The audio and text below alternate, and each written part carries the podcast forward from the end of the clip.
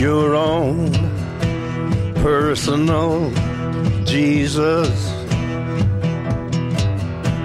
Someone to hear your prayers, someone who cares.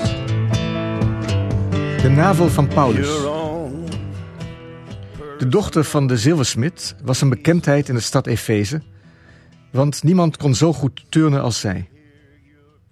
Aangezien de bewoners van Efeze meenden dat hun stad het centrum was van de wereld, een gedachte waarin ze niet helemaal ongelijk hadden, was de dochter van de zilversmid feitelijk een wereldwonder.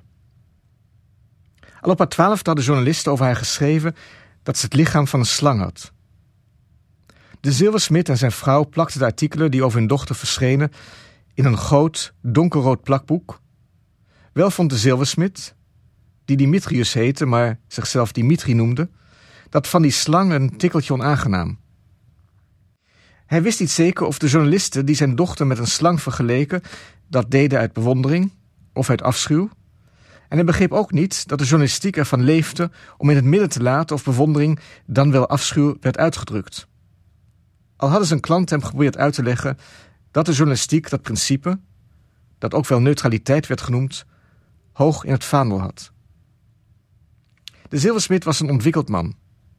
Hij dacht echter met zijn handen. Maar goed, roem is roem. Aan zijn vaste klanten vroeg hij wel eens: Als mijn dochter een slangenmens is, wie ben ik dan?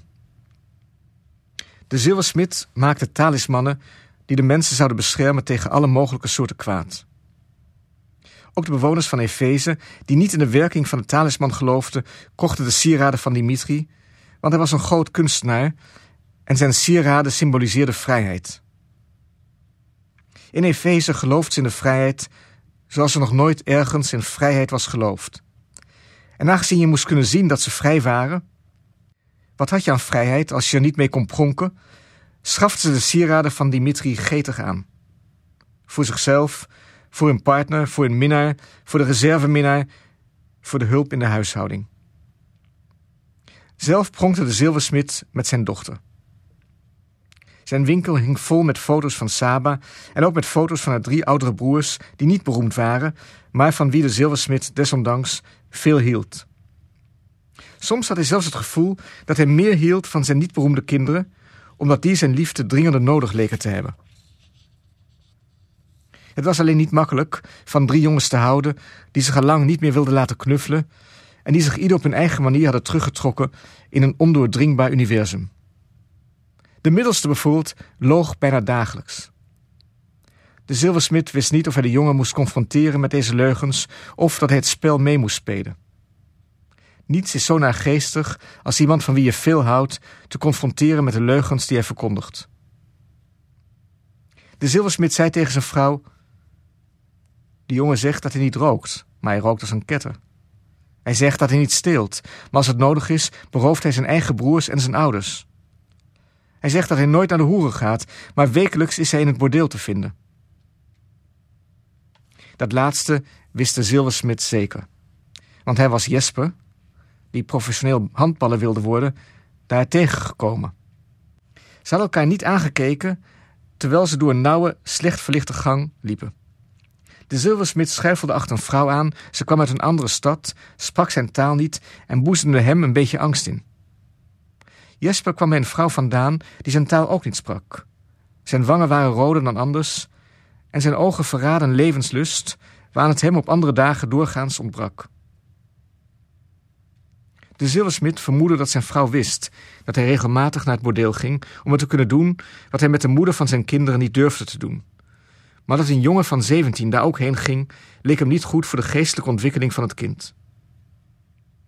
Op je zeventiende hoorde je verliefd te zijn en gedichten te schrijven over de oren en ogen van je geliefde, over de knieën en schouders. Bovendien was het bordeel te duur voor jongens van zijn leeftijd. In al zijn onvolmaaktheid was het gezin van de zilversmid volmaakt. Het plakboek werd steeds voller, het gezin had aanzien in de stad, de jongste dochter was immers een slangenmens en de zilversmid verkocht de vrijheid. Maar tijdens een galavoorstelling in een van de mooiste theaters van de stad kwam de dochter van de zilversmid ten val. Alle notabelen zaten in de zaal en zoals dat gaat, ze dachten eerst dat de vallen bijhoorden en juichten, want het was een spectaculaire val. Nog jaren later zouden de goudsmid en zijn vrouw zichzelf en elkaar verwijten maken dat ze hun dochter naar theater hadden laten gaan. Ze had die nacht in haar slaap geschreeuwd en ze was wakker geworden met verhoging. Het was alsof ik zelf viel, had de zilversmid gezegd. Het was alsof ik doodging. Aartse vreesde voor haar leven. Het slangenmens was bijzonder ongelukkig terechtgekomen en in de wachtkamer van het ziekenhuis staan tegenover de koffieautomaat deed de zilversmid een gelofte. Aan zichzelf eigenlijk. Hij mompelde: Als mijn dochter hier levend uitkomt, ga ik nooit meer naar het bordeel. De dochter kwam er levend uit. Ze zou echter niet meer kunnen lopen. De rest van haar leven moest in een rolstoel zitten, maar leven is leven. En hoewel de zilversmid geregeld het oude verlangen in zich voelde branden om naar het bordeel te gaan en aan de hand van een vrouw uit een andere stad, die een taal sprak die hij niet kon verstaan, door een slecht verlichte gang te schuifelen richting het beschamende genot, herinnerde hij zich zijn dochter en zijn gelofte en deinsde terug voor wat er zou gebeuren als hij die gelofte verbrak. Soms kwam hij in de stad de eigenaresse van het bordeel tegen, die ook een functie bekleedde in het stadsbestuur en aanzien genoot. Toen ze nog jong was, had ze publiekelijk gezegd: Elke grote stad zal altijd gelardeerd zijn met massagesalons. Laten we in Efeze van de massagesalons paleizen maken, waar de klant en masseur niet meer elkaars vijanden zijn, maar elkaars lotgenoten. De vrijheid wordt op veel plekken gevierd, juist in de massagesalon. Wie voor vrijheid is, is voor massage. Echte vrijheid is altijd massage, ook al is het massage van de geest. Ook de wijzen van Efeze vonden dat er weinig tegen in te brengen was. Maar de zilversmid had nu juist gezworen niet meer naar het bordeel te gaan. Het massagesalon is natuurlijk niet per definitie een bordeel, maar iedereen moest erkennen dat wat begon als keurige massage vaak uitliep op ongebreidelde lichamelijke vrijheden. De zilversmid wist niet waarvoor hij zich meer schaamde. Dat hij vroeger zo vaak naar het bordeel was gegaan, of dat hij er nu niet meer heen ging. Zijn dochter, die altijd bedeesd en lichthartig was geweest, had door haar verlamming een persoonlijkheidsverandering ondergaan. Haar woede, die de ouders eerst begrijpelijk hadden gevonden, werd een last die groter bleek dan de verlamming zelf.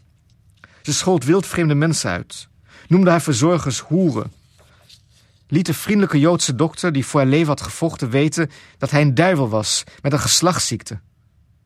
Geleidelijk aan gingen de zilversmid en zijn vrouw ertoe over de dochter voor de wereld te verstoppen. Op zolder. Ze deden alsof ze nooit een dochter hadden gehad.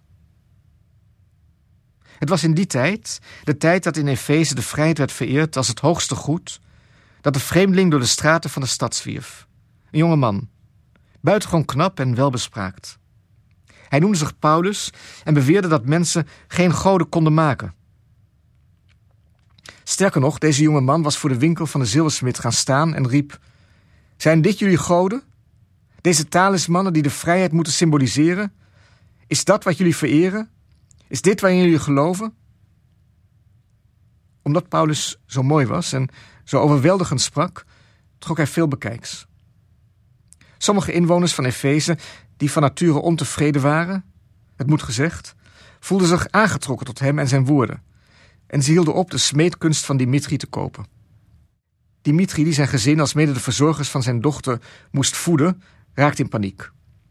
Als dit zo doorging, zou er straks geen klant overblijven. Hij kwam uit zijn winkel. Vergeleken met Paulus, een jonge god, was hij oud en nietig. Nooit was hij een begnadigd spreker geweest, maar de nood en het lijden, het vooruitzicht van de rest van zijn leven, het besef dat hij nooit meer door een slecht verlichte gang zou schuifelen op zoek naar wat hij niet kon ophouden te begeren, gaf hem een ongekende kracht. Zorgde ervoor dat hij boven zichzelf uitsteeg. En hij zei: Mensen, er is een man verschenen die meent dat de vrijheid een God is, die is gemaakt door mensenhanden. Een man die beweert dat de echte koning een onzichtbare koning is. Dat het lichaam een valstrik is die ons afleidt van het ware en het goede. En dat mijn talismannen tegen niets beschermen. Ik heb alleen dit te zeggen. Er is geen onzichtbare koning. En zijn er soms goden die gemaakt zijn door koeien, ratten of honden? Het bijeengestroomde volk moest hard lachen om de gedachte dat koeien, ratten en honden goden konden maken. Paulus duwde hem zachtjes op zijn en zei: Heb jij, Dimitri, geen gelofte gedaan dat je niet meer naar het bordeel zou gaan als je dochter zou blijven leven? Welke onzichtbaarheid wens je precies belachelijk te maken? Jij bent een onderdaan van je eigen verbeeldingskracht. Een slaaf zou ik willen zeggen. En niets anders dan dat heb ik gepredikt. Wij zijn onderdanen van onze verbeeldingskracht. Maar de ene verbeelding is de andere niet. Neem geen genoegen met kleine inbeeldingen, heb ik de mensen verteld. Hou op geest te bezweren als de fantasie van het eeuwige koninkrijk eveneens tot de mogelijkheden behoort. Niet ik spreek. Er wordt in mij gesproken. Dat is het grote verschil. Niet ik dans, er wordt in mij gedanst. Daarop ontdeed Paulus zich van zijn kleren en begon door de straten van Efeze te dansen. Veel burgers spraken er schande van. Wat in de massagesalons gebeurde, diende in de massagesalons te blijven. Wie eeuwigheid zonder schoonheid verkoopt, verkoopt het niets, zong Paulus dansend. En wie schoonheid zonder eeuwigheid verkoopt, verkoopt slechts zichzelf. En toch zeg ik jullie: het koninkrijk dat niet van deze wereld is, begint in mijn navel. Paulus had een bijzonder mooie navel.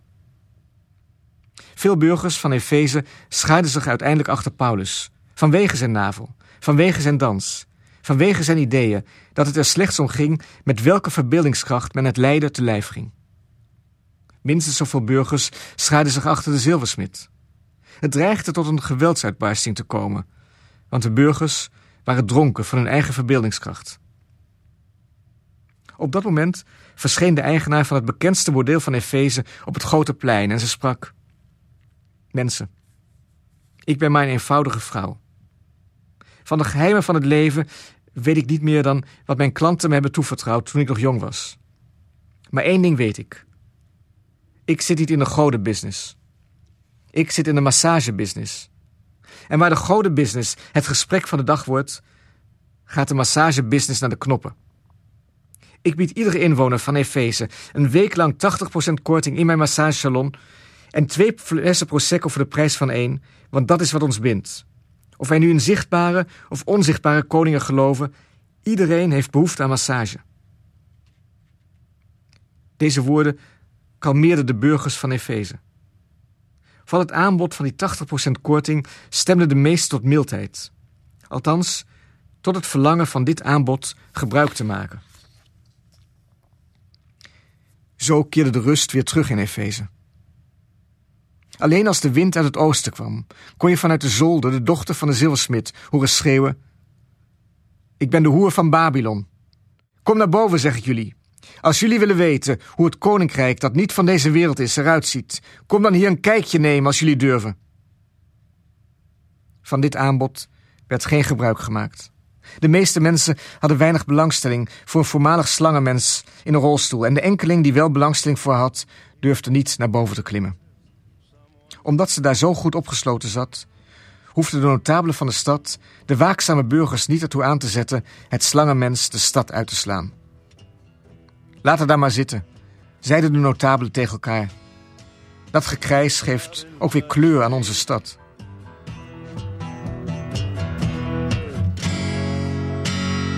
Reach out and touch faith.